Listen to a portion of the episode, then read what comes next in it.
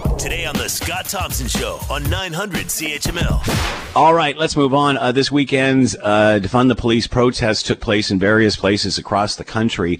Uh, one in Montreal saw the toppling of a statue of Sir John A. Macdonald, uh, and this has reignited the statue uh, debate across the country. What is the answer here? Do we uh, remove these statues? Do we put them in a museum? Do we perhaps bring them into context with a plaque beside them that tells the whole story of the person uh, and the statue. Let's bring in Alyssa Freeman, uh, Alyssa PR. She is with us now.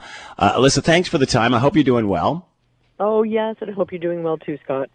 So, what are your thoughts? Uh, what's the difference between, um, uh, say, a John A. Macdonald or any other statue or a Canadian or a Confederate flag? Is this one of these situations where each one has to be uh, uh, you know, evaluated individually. Where do you start with this?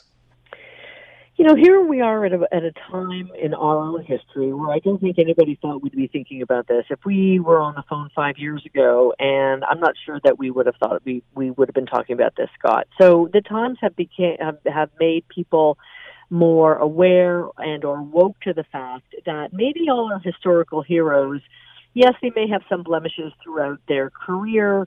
Um, however, maybe there are some of those that we should not be celebrating at all, and that are big enough that they should not become icons and or monuments. And so we've seen this happening in the states.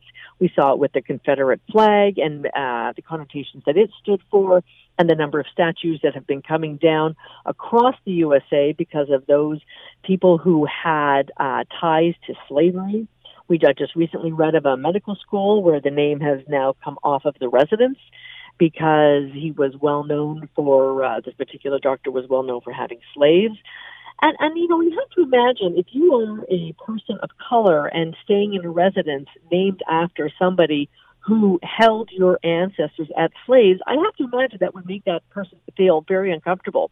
So prior to that, I don't think many people gave it a thought, and many people didn't take other feel other people's feelings or historical ancestries into consideration. However, that's all now flipped on its head, and we need to start taking a closer look as to what our icons or our historic icons truly represent, and if they truly represent what we consider as being, because we're here, uh, a good Canadian. So, do we uh, learn from the past, or do we just try to remove it? Do we do do we take a statue uh, of a John A. Let's say, do we move it into a museum? Uh, do we leave the statue where it is, but put a plaque up that states the whole story and, and what's happened here, and you know, uh, you know, the trials and tribulations uh, uh, of of the particular person? Is that the answer, or is the answer just removing them? Think the answer is removing. I think the answer is, is providing appropriate context, and I think that that's very, very important.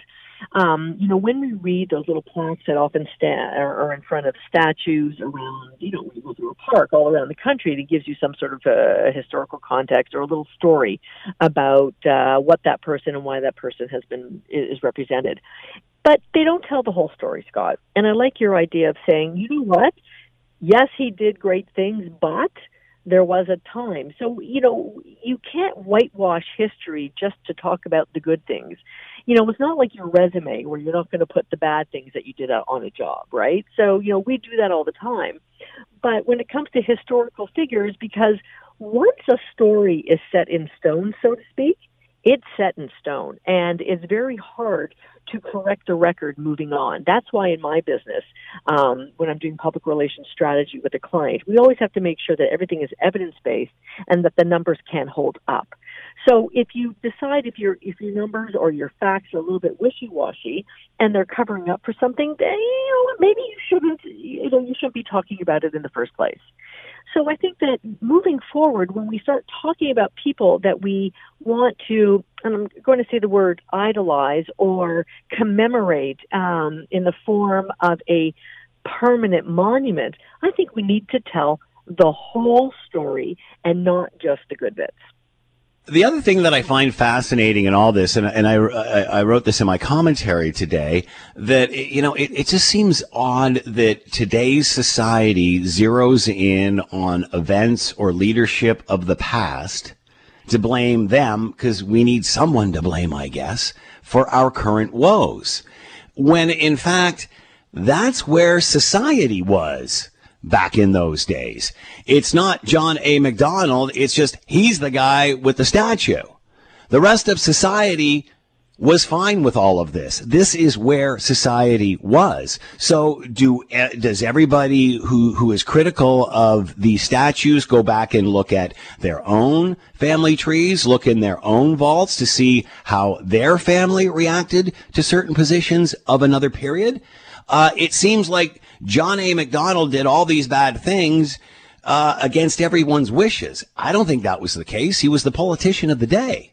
And much like in today's society, don't blame the politician, blame society who puts him there or her there. Yeah, I don't know, Scott. I mean, you make a good point, but it's a very slippery slope. So if we look at, you know, what led to World War II, um, you know, in terms of Nazism, like what do we say? Well, you know, that was the time of the that that that's what was happening in that historical context. People just didn't like this particular race.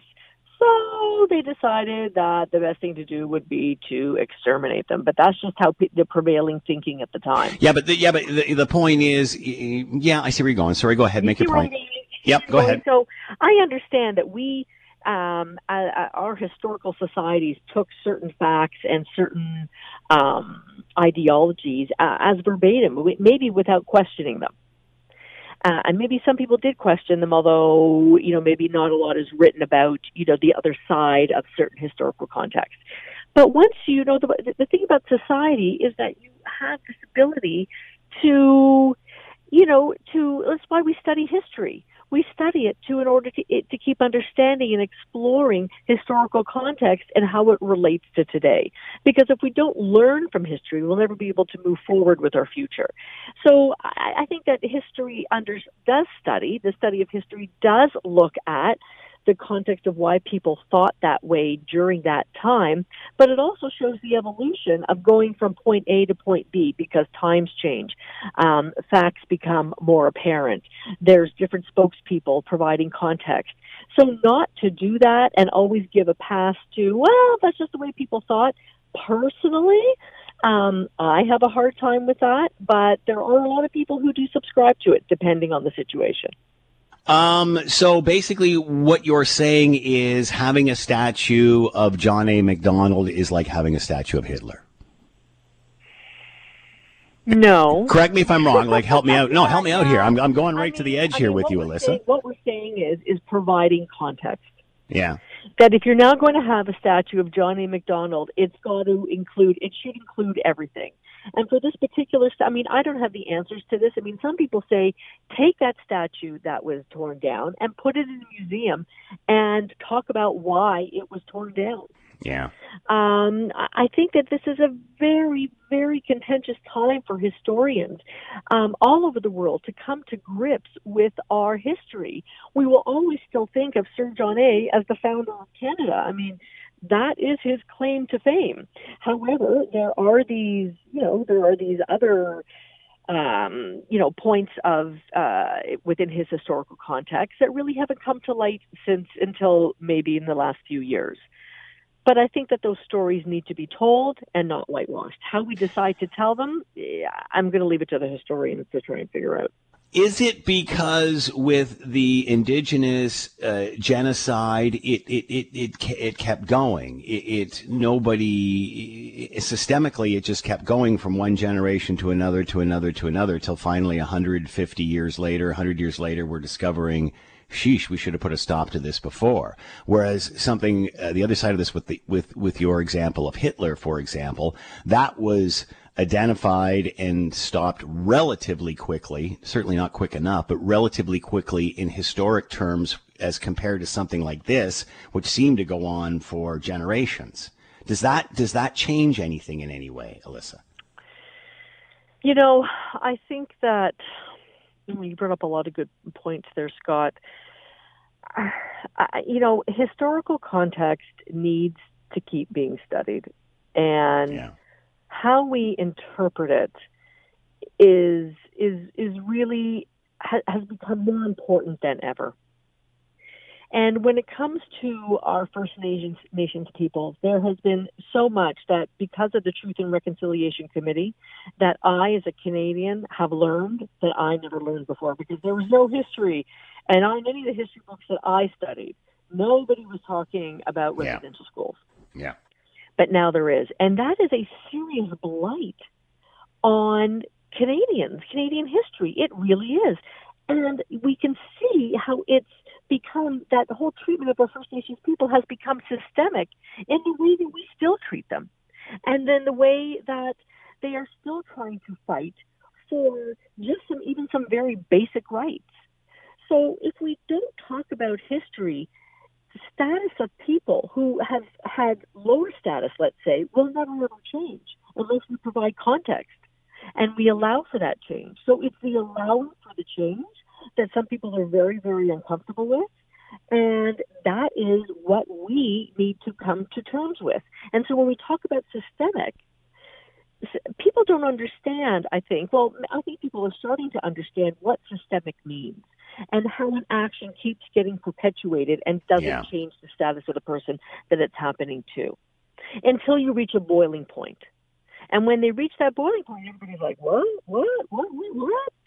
But, um, you know, well, it wasn't happening to you. You had the privilege of not having any of those injustices happen to you. So that's what's taking people a longer time to create that switch yeah. in their minds that they need to start acting differently, talking differently, and also providing different context to our our history. I remember having this discussion uh, last week with uh, with an expert that was saying, you know, I think people get offended when you say something like, or white people get offended when you say something like uh, systemic racism because uh, it gives them the feeling that they're being racist, and that's not the situation. There's lots of people who aren't racist that are operating within a systemic racism uh, uh, racist situation, but just don't even know it because it hasn't been brought to their attention. So we have to stop being offended by this and just understand it. I agree. I, I agree. You know, you've never walked into a bank and said, I need a mortgage for a house. And they're like, well, I don't know. I don't like your name. So, or you wanted to move into an area and then felt completely unwelcome, or you wanted to send your kid to school in a certain area, but you couldn't. So we don't, we don't suffer, many of us don't suffer from those injustices. And that's where systemic comes from. So it's not that we're, I, I don't think it's that people are pointing fingers and saying you're a racist because you've allowed this systemic uh, yeah. nature to happen. I think what they're saying is, you know enough. We're trying to point this out. So now that you know, how could you help us change? And getting to that point of change is the hardest part of all. And, and, you know, we certainly see this with Black Lives Matter, and then you know the opposite side will say, "All you know, all lives matter." Well, mm, there's a perfect example of kind of missing the point. Yeah. Uh, what about more equal representation of memorials, plaques, statues, or whatever? So, you know, next to John A., have a prominent indigenous leader who was trying to fix this. I mean, is that the answer? And why not? Because nobody's ever considered having that before. Like right next to him. You know, and why not? I think that these are just uh, some of these things of change that some may be easier fixes and some might be more long-term fixes. But I think that providing more opportunity to show those various facets of our history in a way that creates greater awareness for people, and if that means um, creating monuments or opportunities to learn more about our history. You know, there's an organization in, in Ottawa called Historica Canada, which is dedicated to doing that. And we see um, a lot of those minutes. You know, we used to see them. Yeah, the Heritage Minute. Yeah. Up, and now we're seeing them more and more often. I think that that's a great start. And I bet that they're sitting there thinking, okay, We need to, and they and they've already done, I think, a good job of showing all different facets and of all different types of people that have made their mark in Canadian history. But I think that we are going to see from them a lot more of a diverse, and I don't know this for sure, but I'd have to think that, that this is what they'll do. They'll show a lot more diversity on those people who made Canada Canada. And I think that that's the type of thing that we should be looking forward to. Alyssa Freeman has been with us. Alyssa PR, AlyssaFreeman.com. As always, Alyssa, thanks so much for the time. Much appreciated. Be well. Thank, thank you, Scott. You too. 1226 News on the way. The Scott Thompson Show, weekdays from noon to 3 on 900 CHML.